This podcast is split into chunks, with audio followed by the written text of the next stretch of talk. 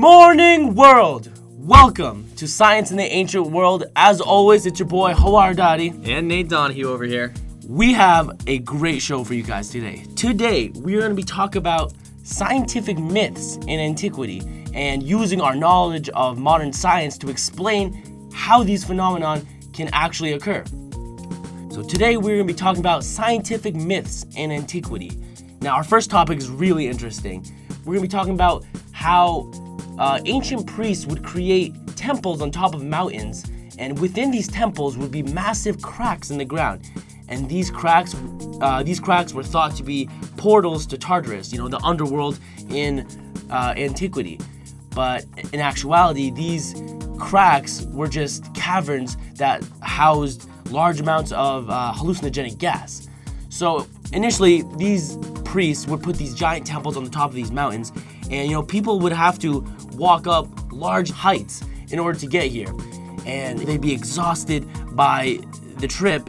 And once they got in these caverns, these priests would kind of put on a spectacle for them. They would bring some sort of small animals, pig, cow, or something like that, and bring it in front of these caverns. They would stand on right by these uh, these little cracks in the ground, and they didn't know it at the time, but so much hallucinogenic gas was coming out of these that it completely depleted the oxygen source for the animals.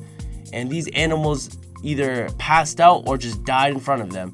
And these priests would have such intense hallucinations that they would actually think that the power from the underworld is coming up into them and that they can see everything. Now, people, normal people, didn't have the knowledge that we have today and didn't have spe- any forms of spectroscopy able to analyze the gases in there. So, honestly, if you were to see in, in that era, if you were to see an animal just die in front of you, you would think either it's poison or something is really messed up about this crack. Now, these priests would use this to their advantage. Now, we cannot know for sure whether these priests knew for fact that uh, these were just gases coming through the ground, or if they actually themselves believed that these cracks were portals to the underworld. But they would use this to their advantage. They would use this to gain a following and make people think that they have some sort of wild divine power.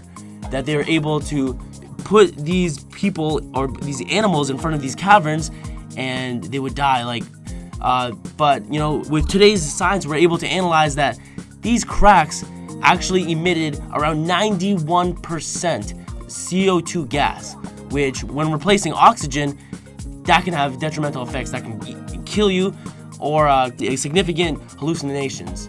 Now, Nate is going to talk about something else that we found uh, that was sent to us and is really, really interesting. Yeah, so thanks for introducing me, Hawar. Of course. Uh, I wanted to talk about the common misconception that the people of ancient antiquity likened basically any natural occurrence uh, to the gods, while that's not actually true because they did study science in in some ways and forms. For example, they did do a lot of archaeological digs and they studied fossils and tried to reconstruct skeletons from different ancient animals. And this is actually where they got the idea of many of their mythical creatures that appear in the Iliad, the Odyssey, and books like that. So, the example that I wanted to talk about today was the Cyclops, which we know today was actually a dwarf elephant that when they discovered this and they reconstructed the skeleton, they found that it had a very, very large nasal cavity that they believed to be an eye. And so they thought that there was this ancient creature that had one eye and it was massive, it was huge. And so Homer decided, well, I could definitely make an ancient creature out of this, like an, a mythic creature, and that's when he, where he came up with the idea of the Cyclops, such as uh, the one from from the Odyssey. And so that now Hawar has another interesting topic.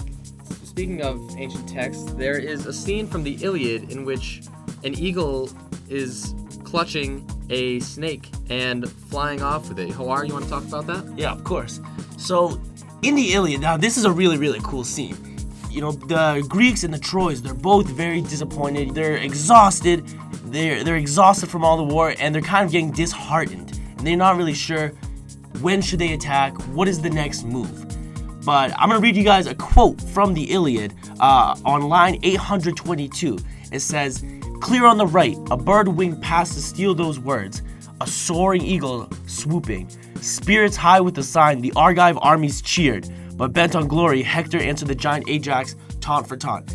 Now, modern day people, if they see an eagle carrying a snake or a fawn or anything of that nature in the air, they're gonna be really confused. They're gonna be like, oh, that's just a normal eagle hunting. But in antiquity, it's a lot. It's very different. People perceived that eagle to be a sign from Zeus. Now we know Zeus to be the most powerful uh, god uh, in antiquity, um, the god of God, the god of thunder, the basically the head honcho of everything. So when these Argive armies or the Greeks, when they saw this eagle carrying the fawn throughout the sky, they thought, "Wow, that's a sign from Zeus. This is our prime.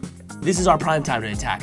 So that raised the spirits of everything. Now, speaking of Zeus, I think that you had another modern day example that had to do with Zeus, something that ha- happened a little more recently, uh, not antiquity times. Yeah, no, no, this this just flew in our desk, hot off the press, 2016. All right, so we read about this, we saw this on on Twitter, and we weren't sure, you know, what to think about it at first, but we, we were able to analyze it. And it was actually very interesting. So uh, in 2016 in Norway, now this is really cool. So people just came upon a field of 300 dead reindeer. Now, first of all, that is a pretty ridiculous thing to see just out of nowhere. Um, you know, initially, I'm sure people in antiquity would have thought the gods must be angry at us. Why on earth? Why else would uh, all these animals be dead? The gods must be angry. We must do something else to please them. Uh, now that's that's really interesting because we would have the exact opposite ideology in modern days. We would look at that and we'd want to think about it from a scientific standpoint and kind of go through the scientific method. What do we see? How could this have happened? And analyzing basically that effect. So, scientists were able to realize that, you know, a few days prior to the incident, there was a huge thunderstorm. Now, thunder plays a, a really interesting role in this. Uh, the thunder in antiquity, thunder is basically the, one of the great powers of Zeus. Zeus was the god of thunder. He was able to use his thunder at will. And you know, whenever people saw thunder being struck down on anybody or anything, you know, they would see this as a sign, and usually it's not a good sign. So in modern day, these 300 reindeer died in a really interesting way. Now, we know today that a thund- thunderbolt comes down basically because of an excess of charge in the clouds. Electrons build up, so much electrical charge is built up in these clouds that thunder needs to always find the quickest way to go and get to the ground. It always wants to get grounded. And in this case, that quickest way was through 300 reindeer. Now, these reindeer are terrified of thunder. So, in this instance, they would all pack very closely together. And it doesn't take much for electricity to be conducted. So that massive stroke of lightning came down and went through all 300 of these reindeer. Now, normally, thunderbolt of this magnitude would just cause their hearts to stop immediately, and basically, they'd be dead by the time they hit the ground. So now this is this is just a, a crazy phenomenon, which we would consider today just to be dumb luck. But um, in antiquity, I'm sure they thought about it in a completely different manner, and they kind of analyzed it to be uh, a sign from the gods and something that they should do. Maybe they weren't pleasing the gods enough and that they needed to do something else in order to further please the gods. Now, sadly, we just got to note that we are out of time for today's podcast. Uh, but make sure to turn in next week and to see the next edition of Science in the Antique World.